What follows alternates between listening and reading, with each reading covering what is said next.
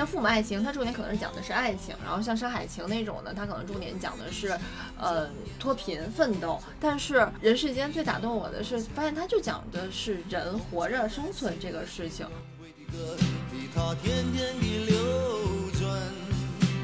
风花雪月的诗句里，我在年年的成长。是周荣很强悍，然后有自己的事业呀，然后有自己的这个抱负啊，就是不代表他真的是一个很强大的人，也不代表他真的可以把呃所谓的独立啊、自由啊、个人意识啊这个事情看得特别明确。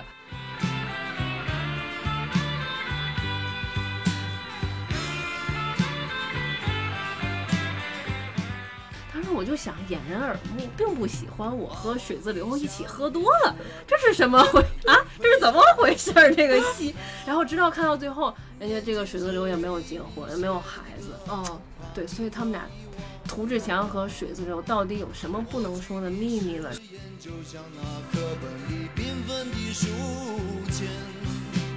刻画着多少美丽的诗，可是终究是一阵烟。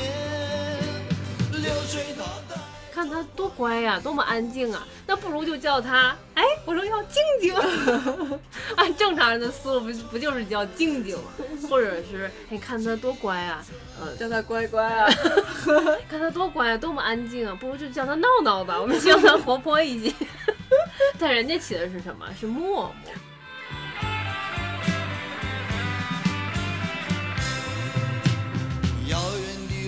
成昨日的梦，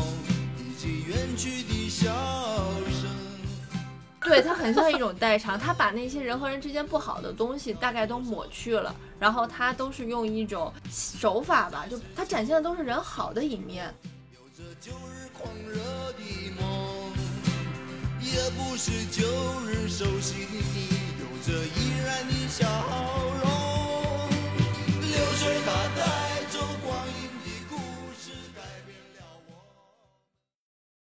大家好，这里是整点发言的播客节目闲聊。我们的节目每周三定期更新，其他时间想更新就更新。我是阿柴，我是小严丽。如果你喜欢我们的节目，请多多留言、转发、推荐，感谢你的收听。我们今天来聊一聊前段时间热播的电视剧《人世间》。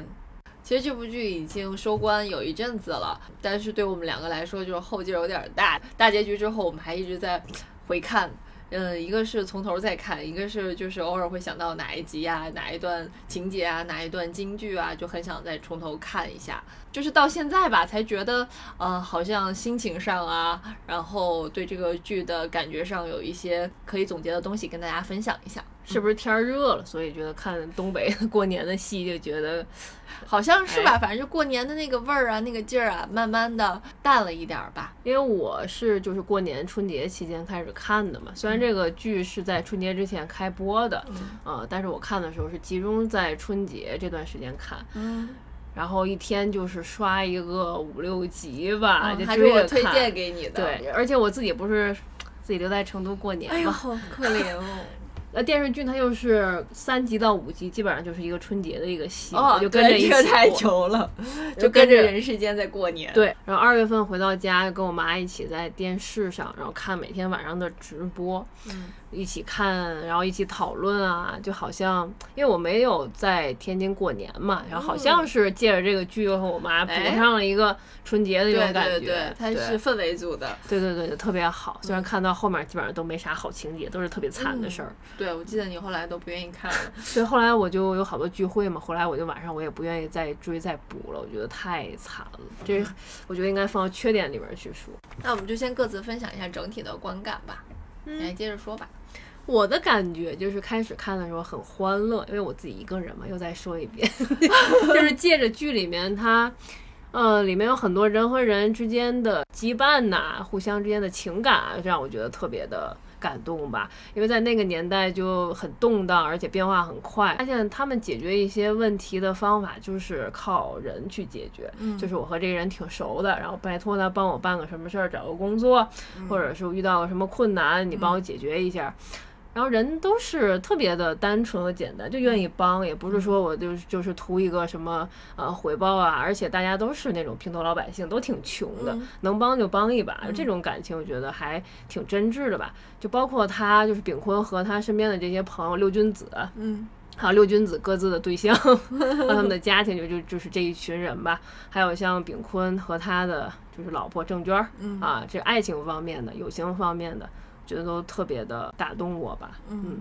包括周家他们这些兄弟姐妹之间的感情，嗯嗯嗯，我还是过年之前在成都的时候，就这个戏还没上的时候，然后就看哦，好像是预告了二月底啊，然后过年期间要上上这个戏，然后看了一下演员阵容，然后还推荐给我妈。等到我回家的时候呢，电视上已经播到了第九集和第十集。嗯，就是最开始在成都看这个海报、看剧情介绍的时候，咱俩就会觉得像是一个父母爱情的那种戏，对。然后我又觉得可能还会有点什么平凡的世界。大江大河大概就是类似这种，对对对，因为写的是一些国家什么赞助项目那种啊，对对对对对。然后包括去年，哎，说话都已经是前年了吧，《上海情》。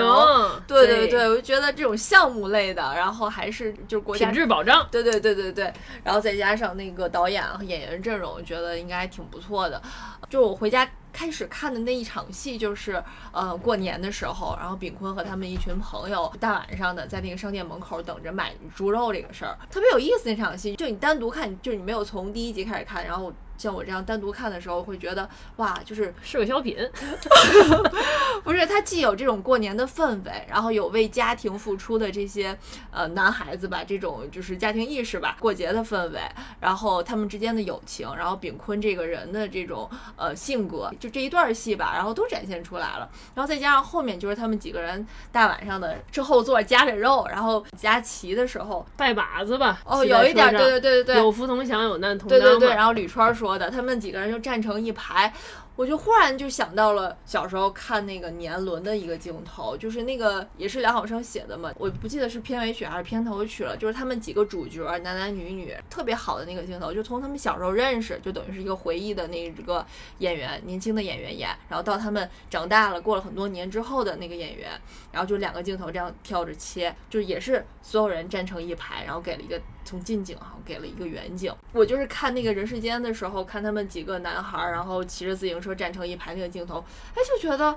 哇，就好像是我小时候看年轮的那个感觉，好像又回来了似的。他在演一个过去的事儿，然后我好像一下也穿越到过去了，就忽然给我了一种有点梦幻的感觉。后面我就讲，就这个戏给了我很多。就是好像在做梦的那种回忆感，开始觉得他主要可能表现的是周家为主的这样的一个家庭生活，这样生活留一些生活内容吧，然后。越看越发现，他在这个生活的这个大的基调下呢，其实有很多非常鲜活的人物。他的朋友，哇，每一个都很有意思。后面看到了一个让我觉得特别有意思的点，就是德宝说要去呃看姑娘，炳坤说没带鞋，然后德宝说没带眼啊，就是那一段，我就发现这个人就很很有意思，就不是说配角就是一个很无趣的配角。再慢慢看，就发现每个人。就是个性不一样，有非常有趣的角色，然后这个戏就感觉让我越来越爱看了。最开始你觉得是生活流的，然后后来发现每个人也很有意思。再往后看，然后我妈给我讲周蓉是怎么怎么回事，姐姐是姐姐为爱走天涯了，对对对，然后就是为了自己。我一开始看吧，觉得她可能是很有家庭观念，家庭观念很重，尤其我对主流电视剧就是。是不是有一些道德导向啊？这种东西我是很敏感的，然后我也很在意，我就怕我他会影响我妈妈什么。然后我一看也不是，就是他们，尤其周家的三个孩子，就其实都是非常有自己的主见和自己的主意的，然后自己的独立意识是很强的。哦，我就越来越喜欢这个戏了。嗯，我其实觉得这个戏一开始给我的感觉就是看这个海报啊，或者看宣传，然后和呃一开始自己进入这个戏的感受还挺不一样。因为我是从第一集开始看的嘛，以为是个家庭剧。一上来第一集其实是讲一个他们这个上山下乡开始了，然后第二集就开始变成悬疑了嘛，就是强子哥死了，强子哥死了，对我从头看。我这个怎么那么吓人啊！强子哥死了，然后炳坤呢，好像我以为是个傻儿子，因为他胆儿特别小，不敢去看人枪毙。然后呢，看完之后每天晚上做梦，做完梦又在厂子里看谁都是强子哥。我说这是个悬疑剧嘛？后来一看，哦又不是，又转到了一个生活流上啊。一开始还带着一个呃一个小引子，然后牵出了后面所有的故事。然后就一边看，我就一边想，他这个编剧啊剧作呈现给大家。嗯，到底想说的是什么？就是他肯定会有一个大概的这个主旨，然后就很好奇他到底是嗯强调时代把个人改变了，就时代和个人的关系，还是说个人和家庭的关系？其实时代只是一个背景而已，还是说突出个人？啊，突出每个人的命运啊什么的，然后就是讲一个好人的这种温情的家庭感的故事，就看来看去发现他讲的就是很本质的一个事情，就是讲人活着。其实他也没有说细碎到分哪个类啊，我是重点讲人在历史潮潮流中如何如何。像父母爱情，它重点可能是讲的是爱情，然后像山海情那种的，它可能重点讲的是呃脱贫奋斗。但是人世间最打动我的是，发现他就讲的是人活着生存这个。事情，我最后写了一个短评，就是我觉得这个戏讲的是关于，嗯，生活的压力和生命的尊严。就每个人其实遇到的都是这个问题，就你包括小角色春燕啊，然后国庆啊，他们面临的那些困境和矛盾，其实都是这种问题，就是在这些夹缝中去做选择的事情。然后你看，其实最后的一个主旨句就是炳坤问他哥：“你对这个你自己的选择还满意吗？”他说：“不是我自己选择的，是命运安排的。”就是就问你满意不？对 甭管谁选择，就问你满意不？没有人对自己的人生都满意的。哥哥说话太绕了。对，我觉得他其实总结了所有人的这个这些角色经历的事情，就是这种，这都是命运的安排。很多东西你最后你要问他问每个人满意吗？大家都会很无奈。但是呢，可能其中又体会到了人与人之间的一些些温情，一些些幸福。嗯，我觉得还是温情太少了。我你刚才说，我想起来，就是后半部分的时候特别不愿意看嘛，就觉得苦难太多了，而且都是那种致命的，都是是死啊、病啊，都这种，然后入狱啊。嗯，就看的人特别没心气儿嘛，因为前半部分的时候，不是炳坤有一次去找曲老太太，想让他帮龚维泽嘛，就说龚维泽是个好警察，你帮他也是帮大家伙的心气儿。如果这么好的人，就是最后都没有好下场的话，大家伙心气儿不就没了嘛？就看到后半部分也会有这种想法，就是炳坤一直很努力，好不容易生活也有起色，然后啪马上又被打压，然后这次还是入狱嘛，然后直到炳坤后来出狱之后，其实生活上还是就是他还是没没什么心气儿。有一次，我记得有一场戏，就是北京申奥成功，然后那天下大雨，他那个老房就开始漏水，他和那个郑娟拿着盆儿到处接水，然后自己秉坤坐着就特别丧气嘛，就说：“哎，你说要是就是老天爷要上面有个人，就看咱俩现在这样拿盆儿接水，这日子过的，你说有什么意思？”他忽然就升维了，对对对，就是 人活着有什么劲呢？其实他当时说的时候，我也是后面这看了这么几集，也是这种感觉，就是你演这些给大伙儿看。就是一点心气儿都没有，然后郑娟不是安慰他嘛，就说你不在的时候我是怎么过的，就是我每天就想点好的事儿。聪聪学习特别好，老师表扬，哎，我心里就很高兴。就是每天都有好的事儿，每天想着这些事儿，我就过来了。就是九年就这么过来。我觉得你刚才说他可能是想表示一点苦难，一点就是生活中的一些好的事情吧，但是到后面还是觉得他可能有点苦难太多了。咱们俩基本上怎么看？就把前面特别喜欢，然后看到男的死，男的死，后来。就是剧情预告说男的要死，然后我后面就不想看了，就后面有很多不好的剧情。我觉得看这电视剧其实是同时看了，可能是两种电视剧。就突然虽然是同一个剧情、主人公啊什么的，但是就是网络上有很多。呃，大家的预测，因为很多人读过原著嘛，有一有一些人是预测原著里是怎么写的。嗯嗯。然后我妈就看很多，就是在今日头条看，然后跟我说说那个最后楠楠是怎么在国外死了，然后他是谁的儿子，他又不是骆世斌的儿子，就每天会听到很多信息。然后你每天在看那个八点多那个电视剧的时候，你就会印证这些是不是真的？算命了。对，因为开始的时候就是在很早的时候就说楠楠会死嘛，楠楠去美国留学会死，然后看到就中间的时候说楠楠。不接受骆世斌的这个就是赞助，不是赞助，就是以为他不会去美国。对对对，以为他不会去美国，不会去美国就不会死嘛。然后呃，炳坤也没入狱，而且和骆世斌他们好像还和解了，那还应该是一个很好的结局。没想到到四十集左右是，然后炳坤就入狱了，楠楠又死了。然后急转直下，所有人的命运就开始就是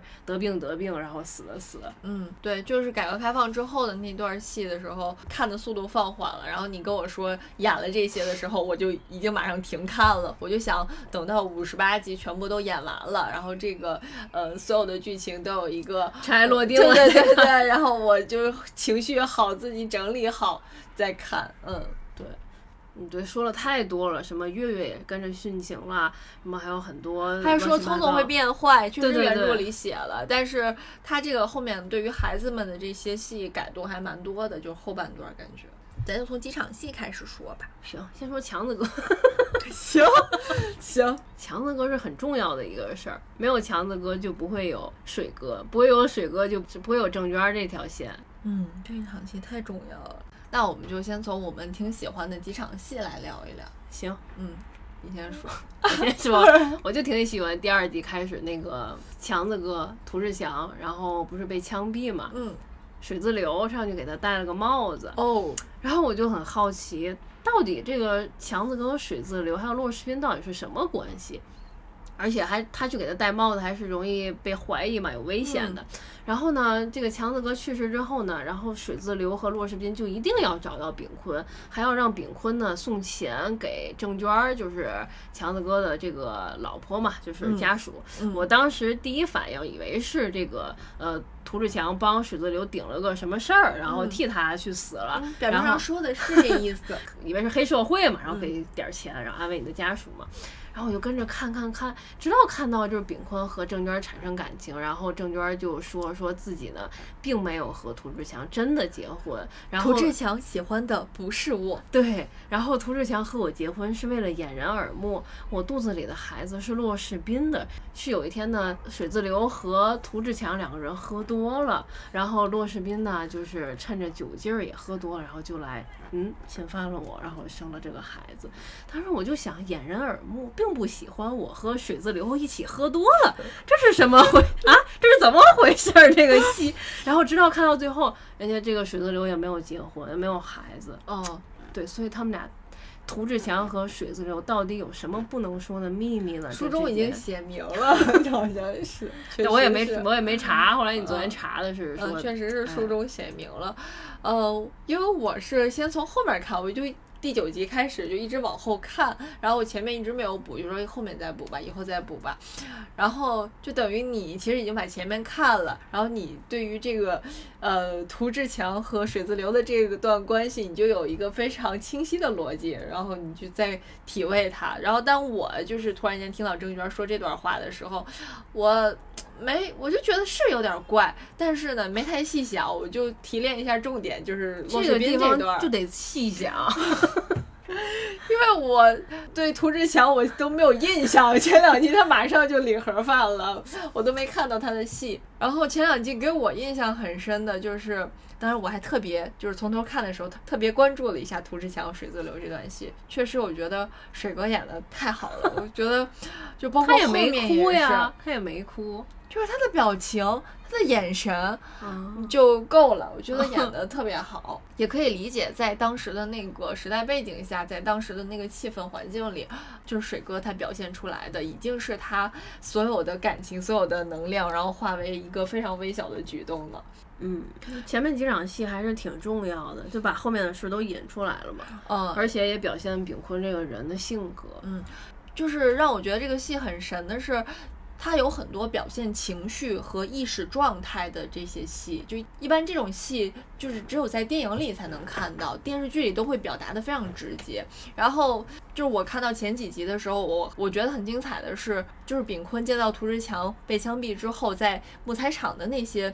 呃，就是迷迷糊 糊啊，嗯对。然后因为木材厂嘛，它不断的还给了那个就是木材切割呀，很多那个拉木头的那种镜头。然后我想到的就是双峰，然后双峰又是关于梦境啦，然后里面就是其实也是呃有很多木头质感，也有木材厂嘛，他们就是呃主要的支柱产业吧。那个木头的质感，然后再加上炳坤的幻觉，然后再加上我想到了双峰，就觉得。哇，就他表现了炳坤看到涂志强死了之后的那种呃，对于他的意识的一个冲击。我觉得第一集、第二集其实是很重要的，然后就是表现到底是什么。可以击中炳坤这个人，为什么别人都看见了，别人没有反应，但是只有嗯炳坤他的反应是这么的强烈？嗯我觉得表现的特别好。对，我觉得就表现他这个人其实挺知恩图报的吧，对朋友也很好。虽然涂志强看起来好像是这个厂子里比较边缘的一个人吧，但是对他好过，他就一直记得，而且他也不认为涂志强是个坏人。我觉得就是很走心，嗯而且就是如果进一步过度解读的话，就是别人对他好，就涂志强这个人好像都已经进入他的潜意识了，就是嗯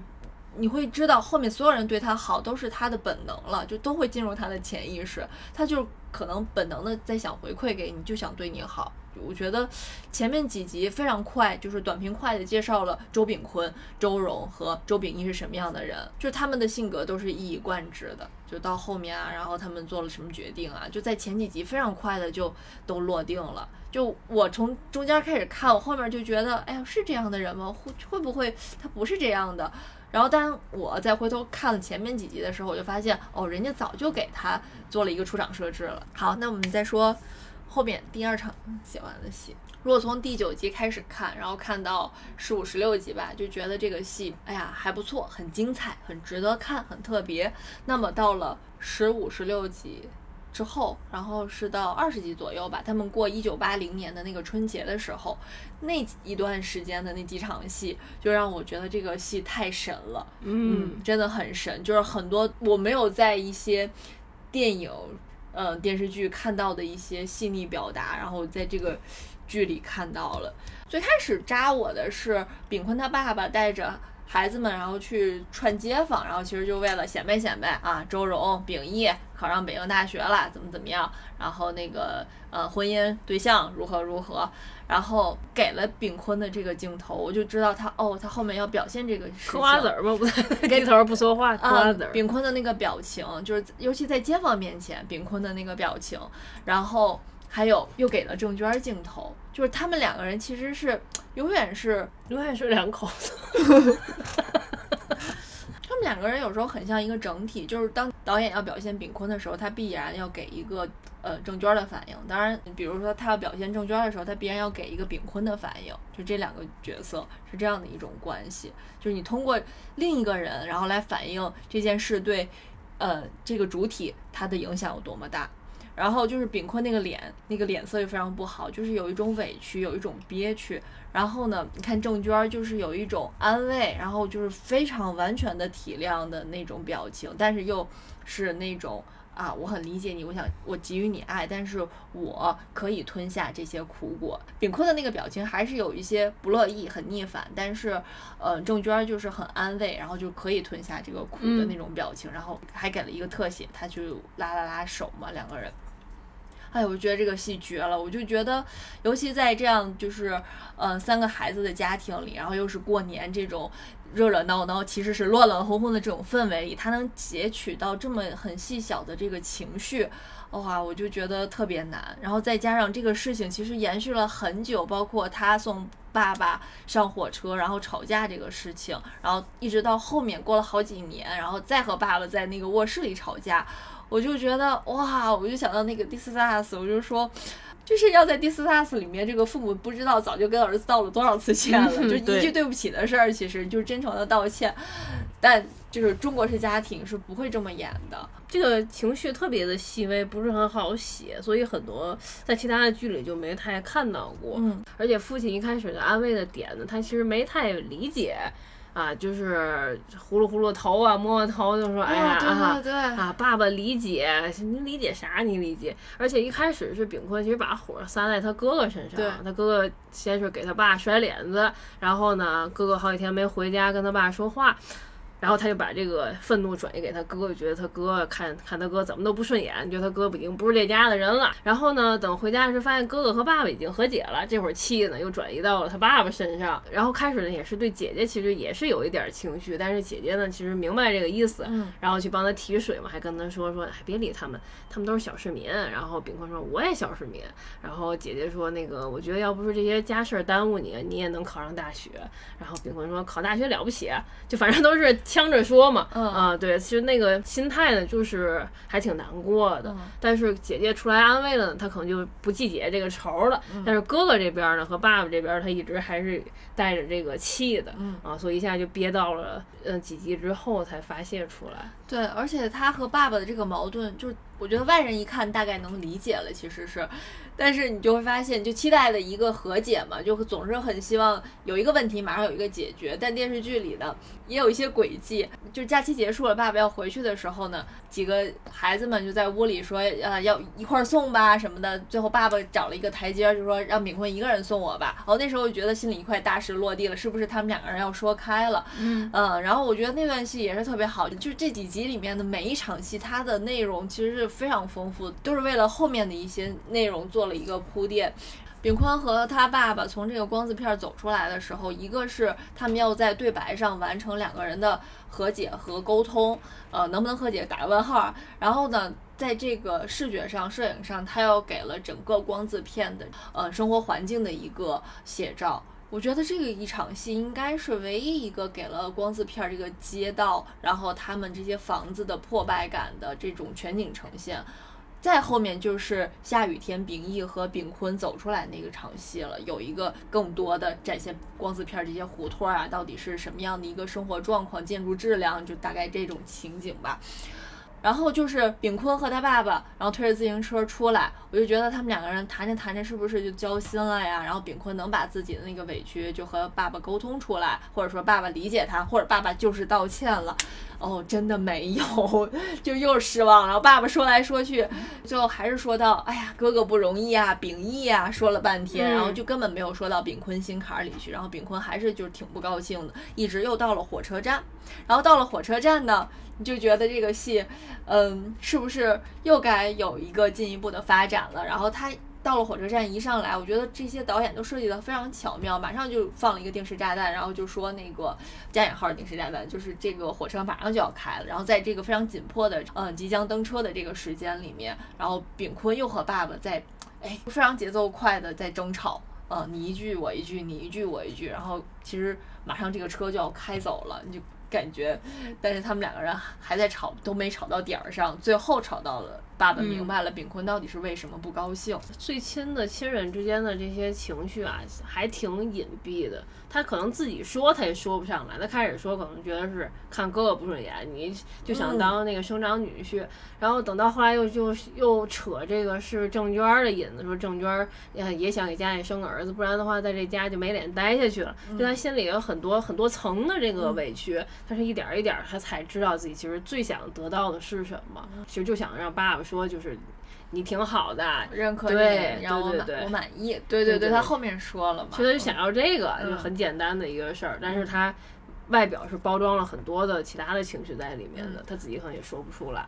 然后看这段戏的时候，就让我想起了我看《父母爱情》里面有一段特别打动我的。他们家里其实有一个小的传统，就是大儿子去当兵之前呢，就是妈妈带着去照全家福，然后爸爸带着他去那个靶场打靶。然后到了二儿子卫东要去当兵的时候呢，然后他也兴冲冲的去。好像要做这两件事，然后满足一些仪式感，去找爸爸妈妈。但是爸爸妈妈当时因为什么事儿，反正就没太当回事儿，就没把孩子的心思放在心里吧。然后呢，这个孩子就开始赌气了，其实马上就要远走了，然后去当兵了，然后就一直挺生气的，以至于他最后呃登上船之后就藏起来了，然后都没有跟妈妈挥手告别。然后梅婷作为母亲，就她后来就慢慢明白了，就是儿子为什么那么呃赌气，那么难过。然后他就在那个远处在岸边，然后。挥手就在那儿大声的喊，就喊卫东是妈妈不对，应该带你去照全家福。然后我看这场戏的时候，我当时就哭了。孩子也是给了一个孩子镜头，他一直躲在后面的一个箱子旁边，然后就藏起来，也是在哭，就很难过。就觉得孩子的这种小小的心思，就是一点小小的愿望吧，其实就是特别需要被抚慰到。而且呢，就是如果你没有做到。一句道歉也是很有意义、很有重量、很有分量的。就我就说，有些事情就是在《Discuss》里面，父亲都不知道道过几次歉了。呃，就父亲给三个孩子，他们也是三个孩子，就不断的道歉。而且像美剧里面，它呈现的那种家庭关系会很直接。就比如说孩子遇到什么问题了，他会直接就是打几个情节，就会孩子有什么。嗯，反应，然后父母有什么反应，你就等着，就是父母会道歉吧。但是像炳坤这个事情，他掺杂了很多的东西，然后又过了很多年，然后他才会和父亲有一个很巨大的冲突和一个爆发，然后才能有一个和解，也没有道歉，其实，嗯，呃对 吧？推他脑袋说啊，我还得给你先道个歉吗？对那个戏也是，就是让我特别难过，看的和雷佳音演的好好的，哭的，嗯嗯，就开始是就是无声的黑夜，两个人背对背睡着，一开灯，然后接着雷佳音已经是眼圈红了，开始是这种层次的表演，然后后来是说着说着就想让我爸妈满 满意，还围着背。他们俩聊天的这个场所吧，然后开始是呃光字片这个胡同里走着走着，我觉得特别会拍，然后再一个是这个在火车站。然后，呃，汽笛声已经快响起了，马上火车马上就要开了，然后是在这个被窝里大晚上的，就它特别生活化，就是有一个剧情的节点，剧情还是要往前走的，但是他们在中间排了一场戏，然后有一个剧烈的冲突。其实这场戏我是追着看的嘛，然后我妈是先看到，然后我就说看前面的时候我已经哭过很多次了，然后我妈就是给我打那个预防针嘛，就说，哎，我今天跟你说看到哪场戏了，后面你会看到，你一定也得哭。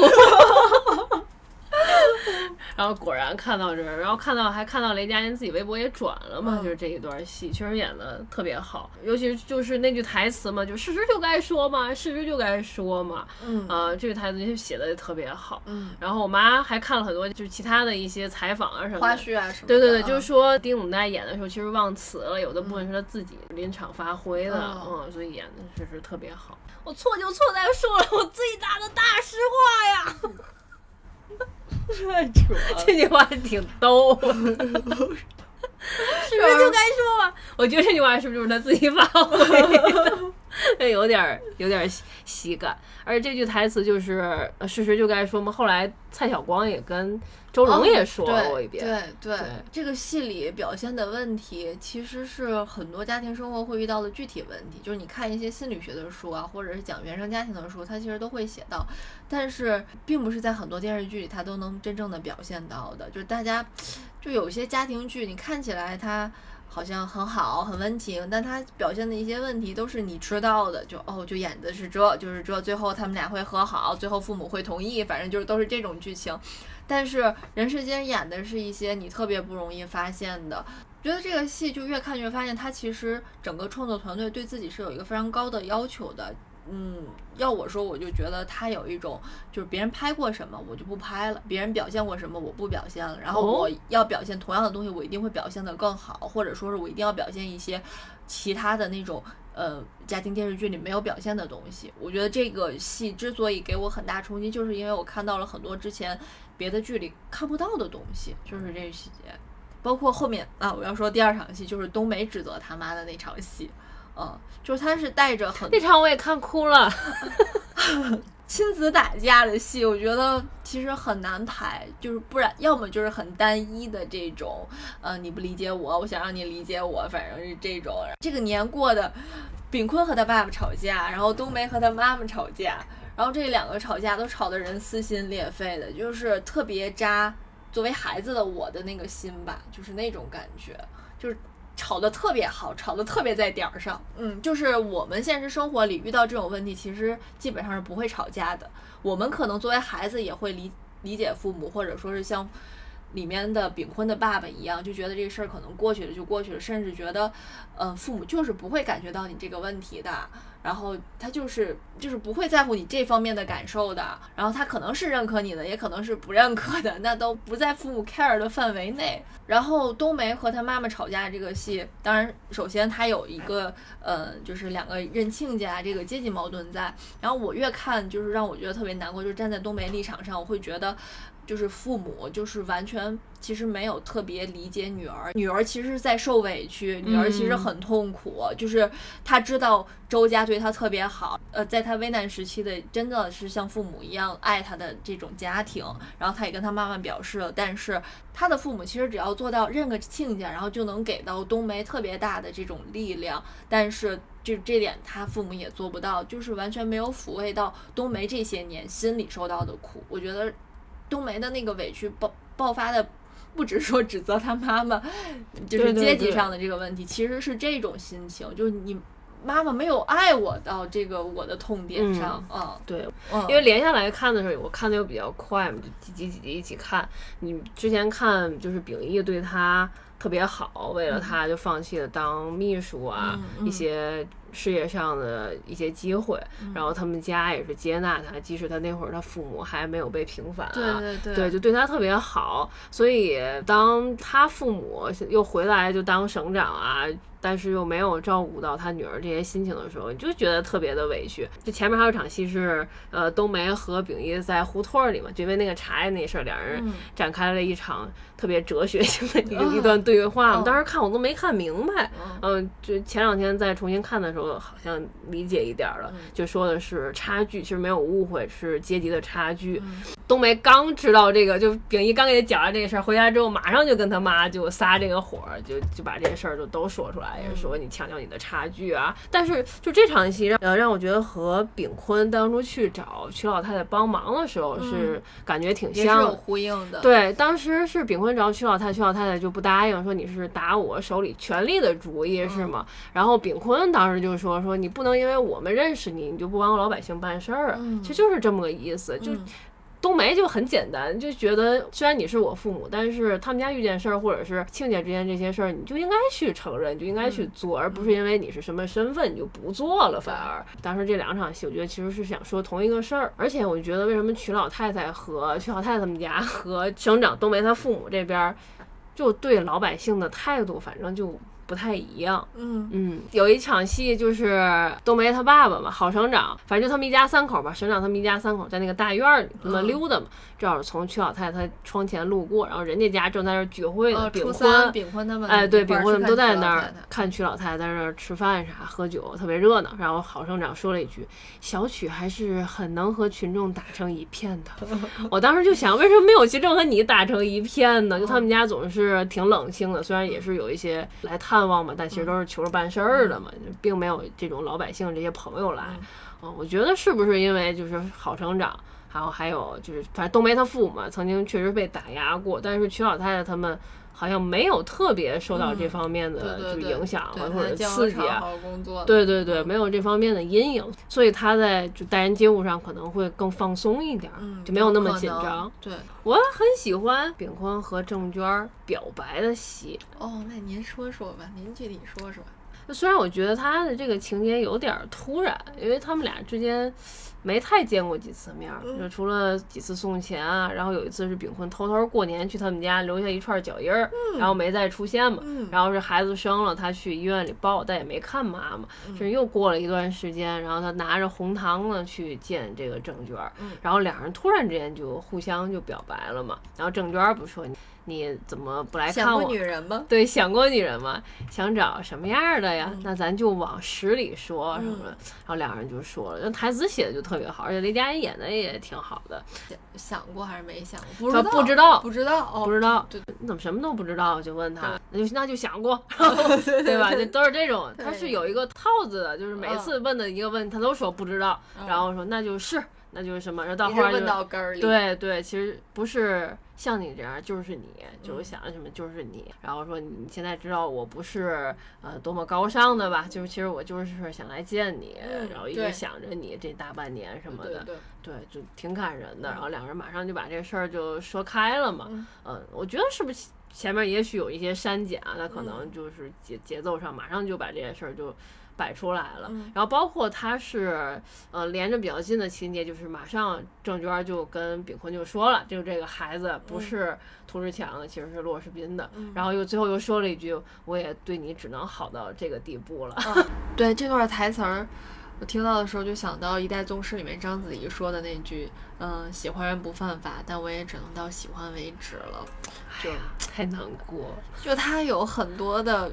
哎呀转折和无奈，嗯，在里面。经过这件事儿之后，炳坤就是很久都好像没有再去见过郑娟儿了嘛。直到是过年的时候，然后他哥来了嘛，然后他马上把他哥领到郑娟儿那儿，然后就想让他见一见。嗯然，后郑娟儿结果见到秉义第一句话就是说：“你劝劝炳坤。”哥，你劝劝炳坤，我不值得。就是这一段有很多的那种。哎呀，就是又简洁又留白又意味深长的那种台词，我就觉得越听越好。就这些句子，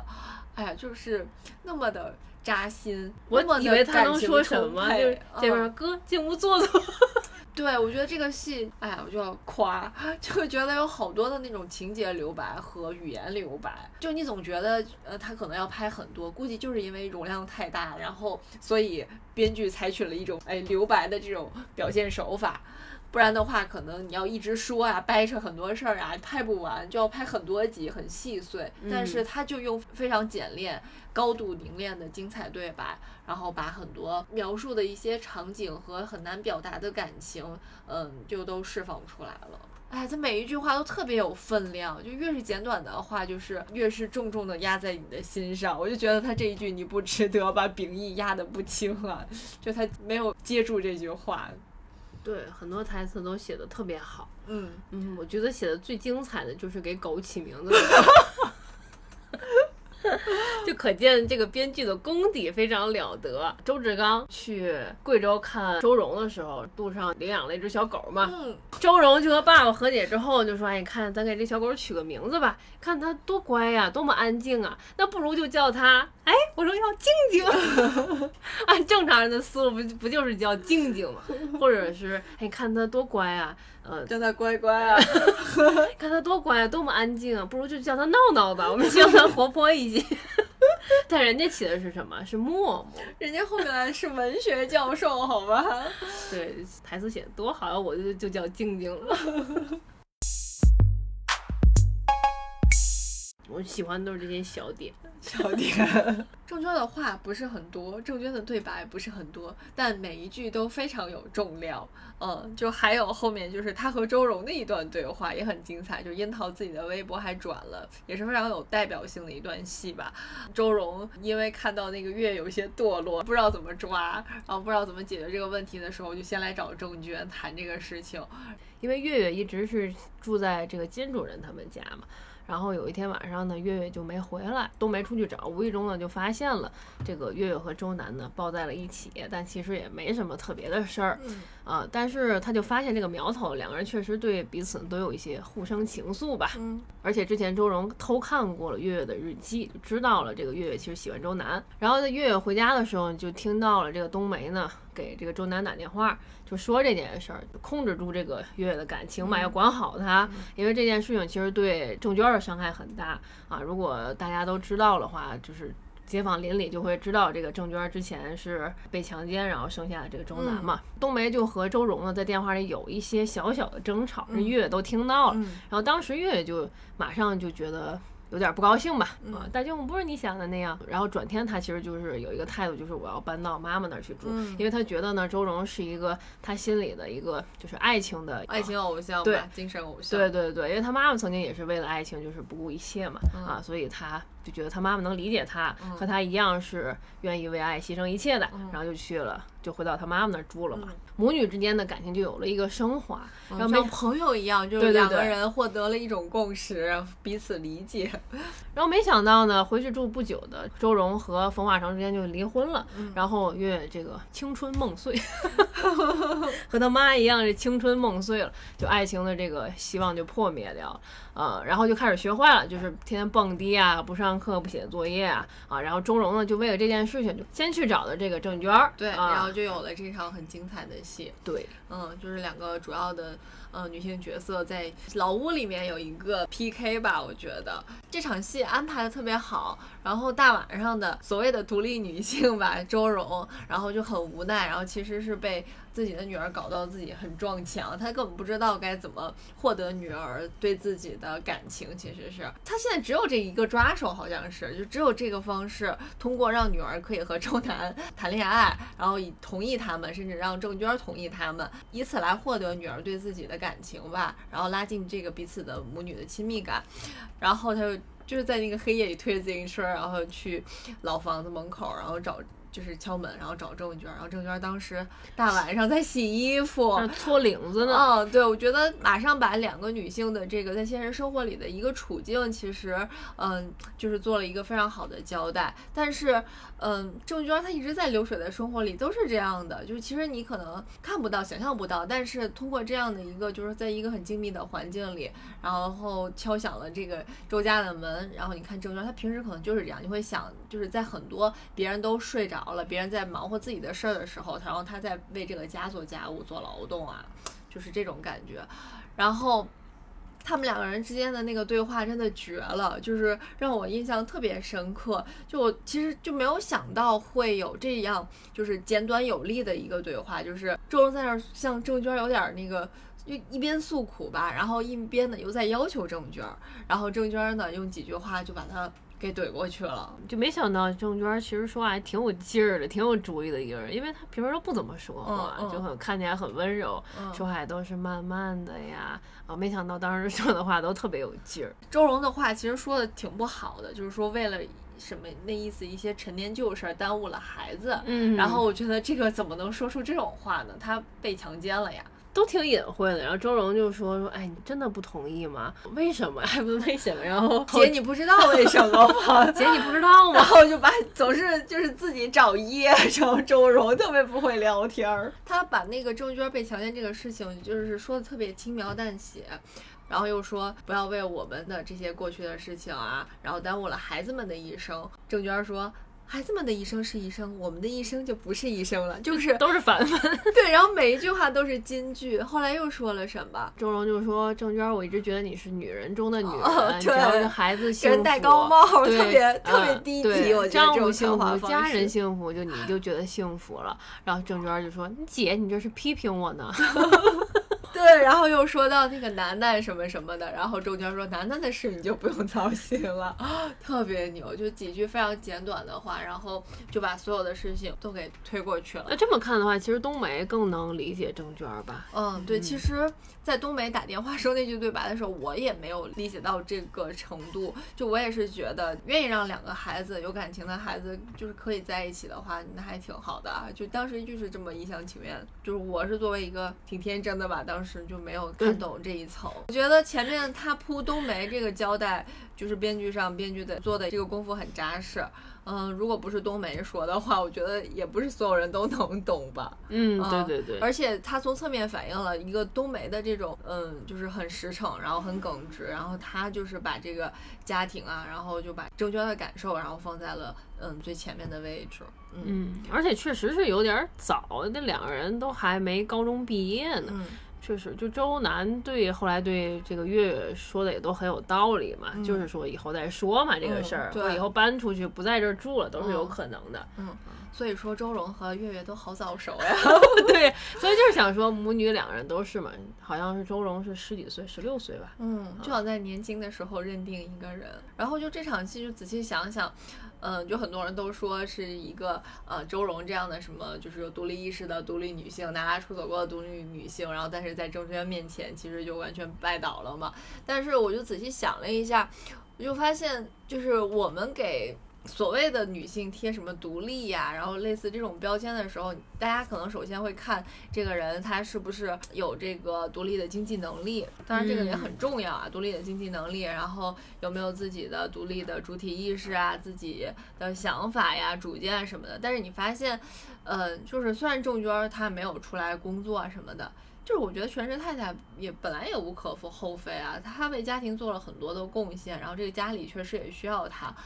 就首先我是特别喜欢郑娟这个角色的，然后呢，嗯，我这也是后来看微博啊网友的一些评论才发现，大家其实特别讨厌周蓉啊，对她的批评很多啊，说她什么自我为中心。其实那时候我还没有看到后面，啊，我妈也是这么说，我妈是对，但是我还没看了，她那会儿就说觉得炳坤特别好，炳坤是。真的是为了父母啊，什么大儿子，然后也说这个周蓉，就说对家里其实就那么回事儿吧。嗯，那我妈还没有，反正是 我对周蓉这个角色就是不讨厌不喜欢，我觉得也是电视上少有有的这样的女性角色，就是她在这样的一个呃以家庭为核心的这样的一个背景的电视剧里，她是一个主要的女性角色，但是她又做的是一个呃就是很叛逆，然后很。很自我的吧，然后就是自我完全就是压过了这个对家庭的这个意识，然后在很多时候，然后都能看出来她的这个选择，就是她一以贯之的，就是我想怎么做，然后我就去做，就是这种反应。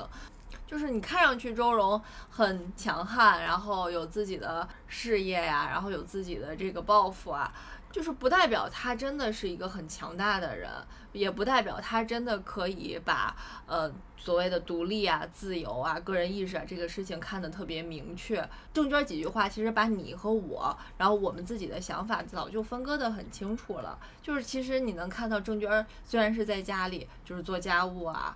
但是他其实是一个非常强大的人，就抛离开其他的，然后就说一个没有独立经济能力的人和一个有独立经济能力的人，其实在个人意识上、主体意识上其实是没有差别的，就是甚至郑娟会更强一些。就是你不能说判断一个人他还没有经济独立的能力，所以他其实是一个嗯独立意识上也更薄弱的人。嗯，我觉得是郑娟她的，因为她经历的苦难特别多嘛。所以他忍耐的能力很强，但是周荣忍耐的能力就比较差。嗯啊，像有一些事情，他就比如说就送完了礼，他又要回来呀。然后为了房子啊，为了很多事情和冯化成争争吵啊，就是生活给他的苦难少吧，嗯，所以他不太能忍受，就有什么事情马上我就要说，马上就就解决，马上就去，嗯，马上做，他也不考虑后果，就这样的一个人，嗯，所以这个戏看到最后特别打动我的一点就是，就是我们喜欢的角色呀，或者是觉得是好人的人，都是那种没有索取他能力范围之内更多的东西，然后反而是我们讨厌周蓉。还有崔燕后来的那一种便便捷，都是他们索要了一些，嗯，自己不该要的东西，就是能力范围之内，就是他想让别人突破自己的界限，然后去给自己带来好处。但是呢，就是我们看到像炳坤这样的好人，都是突破了自己的界限。然后去做了一些自己不能做、不敢做的事情，或者是别人不能做、不敢做的事情，然后为别人带来了好处。嗯，就是通过这些事情，然后你去看透一个人。然后还有就是从第一集看到最后一集，就是发现，嗯，他们每个人其实就都是从最开始的这种出场设定，我是一个好人也好，或者是我是。为家庭也好，或者我是嗯专注于我自己的个人理想、爱情理想，然后或者是政治抱负啊什么的。他最开始想要的什么，然后他好像就可以这个一个目标一直走到黑。哦，还有那咱俩那天说到，就我看这个剧能获得一种 love and peace，就是很久很久就没有在一个剧里能够感受到这种东西，就是你能看到他们在生活里的那种坚韧和平静。一个是就是前面好多集就讲这个文革期间的这些事情，然后你看到嗯炳坤和他妈妈，然后和他的发小们在一起。特别脚踏实地的生活，然后他们的那个生活是非常具有实感和有重量的。我有时候会和当下自己的生活状况去比，其实肯定是物质条件好很多了，但是你无法获得他自己的那种专注。比如说，他就想和郑娟结婚，嗯，然后他就想在这个呃吉善堂这个干出一番事业，然后就等一个这个事业编。就是现在其实很少有人能够就是专注一个目标，你根本不知道未来会发生什么，就像他们根本不知道这个十。年浩劫是不是十年？多少年浩劫？有没有会结束的可能啊？就是这样分分合合，就是一家人，呃，聚少离多的这样过日子。但是每个人都咬紧牙关，而且就坚持到一个有一个自己的目标。你也那天说，就说人和人之间的关系会比较宽容。嗯，我我就说当时就觉得。聚少离多嘛，人和人之间好像就变得比较宽容。比如周志刚和女儿周蓉，然后两个人就这么久都没有联系，彼此谁都不原谅谁的情况下，反而是父亲先就去这个贵州去看他女儿了嘛，然后这两个人就和解了啊。就这种事情，像比如说就炳坤，炳坤和他爸爸也是之间冷战好久嘛，然后再见面的时候，两人其实马上也就把这个矛盾就化解了。就是各自在各自的城市里生活的时候。好像你对那个人的思念就比那些误会要重很多。嗯，对他父亲就说：“我当时就想，我每天就想就想读那封信呐，就想看自己孩子的信呐。”啊，就是你会关心他是不是健康啊、幸福啊，这些是最重要。反而是就是他伤害我那些事儿，他自己做了什么事儿，反正就不那么重要了。嗯嗯，但是可能现在我们就是每天都都在一块儿啊，和家人天天在一起，而且是独生子女啊，嗯反而是对彼此就会比较的苛刻一点儿吧。对，因为我们可能拥有的太多，所以在乎的太多，就往往忘记了就是人和人之间最本质、最简单的那个东西。叫人世间，你能看到就是每个人之间关系最简单的那根线到底是什么牵动着，然后你就会发现春燕和德宝，比如说他不愿意借给炳坤钱，是情有可原的。最后他们和好，也是人和人之间最早的那些感情在牵动着彼此，然后让一个好人还会有这样的宽容。还觉得特别有意思的一个事情就是，这个戏里面有一些定时炸弹，但是。最后都没有炸响。很多电视剧里，比如说里面有一个什么谎言啊，有一个没有坦白的事情呀，然后最后一定要炸开，以一个矛盾非常戏剧化的形式，呃，鸡飞狗跳的方式，然后在你面前展现。然后这里面就有几个事儿，一个是那个炳坤偷卖掉了祖传的镯子，嗯还有一个是秉义瞒着爸爸说是自己不能生育，其实是冬梅不能生育。我看这个就会很紧张，对对对你说后面是不是因为它是五十八集？我说他可以完全在这个小的这种很俗套的这种矛盾上做文章嘛，后面会再出什么事儿啊，然后再讲。但是他完全都留白了，我就觉得特别好。就是这种东西，其实在生活里其实是很常见的，就是你会有一些不够坦白的，或者说是善意的谎言，对对对，就是不得已的一些事情，但是它并不损害整个家庭的这个和谐和美满和真正人和人、亲人之间的爱。我觉得是不是编剧或者导演也是觉得，就其实没有必要再表示了，就它完全不影响亲子之间的感情，嗯也很好。我就觉得这种处理啊，它也是一种留白，也是一种略过，就让人很宽慰。我觉得也是一种编剧和导演对人的宽容，就他不会让这些事情。对人造成伤害，彼此爆发的都是那种丙坤那种细小的委屈，而不是这种我偷卖了镯子这种事情。嗯，它是让人和人自己内心最细微的感情发生碰撞，而不是说这种，呃，就是很俗套的事情吧。嗯，反正周南都死了，就这些镯子镯子这些事儿也不重要了，反正赶超也绝症了。就这个剧里，我最喜欢的就是曲老太太，我觉得她是真正的女权，就她既有周荣的经济上面的很独立这种自我的意识啊，然后又有郑娟儿这种就吃过一些苦啊，有也有很强的这种忍耐能力，对人生有很多的这种感悟的一个。一个老太太，她和马守常两人之间就特别像是父母爱情的一些戏份嘛，就都是都是喜剧的一些呃，啊，对对对对，一些小对白，互相揶揄。嗯，我在节目开始的时候就说，这个戏给了我一种很梦幻的感觉，尤其是过年在家看。有一个就是很实际的事情是，比如说你看到父母，我的父母，然后在拌嘴啊什么的，就是感觉两个人嗓门啊、调门啊都有点高。但是说了初八才上班，初八才上对班，对对，这个 邮就局 对，这个是里面爸爸和妈妈的一个个吵架，就挺有意思的。你会发现，原来我是那种就是那种很怕父母吵架，然后觉得只要一吵到很大声啊，或者是拍桌子瞪眼的话，就会觉得他们两个人的关系崩溃了。我是那种孩子，比如说听到他们俩说话什么的，然后调门如果高了，但我心里好像我就不那么忐忑了，就觉得确实现实生活里两个人可能有一些细小的这种摩擦，不代表是一个家庭的崩坏，也不代表是两个人。不代表他们关系不好，其实就像嗯电视剧里演的，就是也会有一些人和人之间的，嗯，就是家里人之间吵架呀什么的，然后拌嘴。但其实不用把这个事情看得特别严重，就是在父母的关系里面，其实我们孩子是个局外人。不管怎么，就是有时候亲亲子关系啊，然后父母会想把你做一个捆绑，但其实，在他们两个人做交流，甚至是吵架的时候，其实真的是你就是一个局外人，就你不要用你的眼光去判断他们两个人的关系，就像这个剧里一样，就或者是你看那个呃郑娟和炳坤，然后别人都说那个郑娟听炳坤的，但其实炳坤是听郑娟的，是加引号的听，他其实是在乎郑娟的，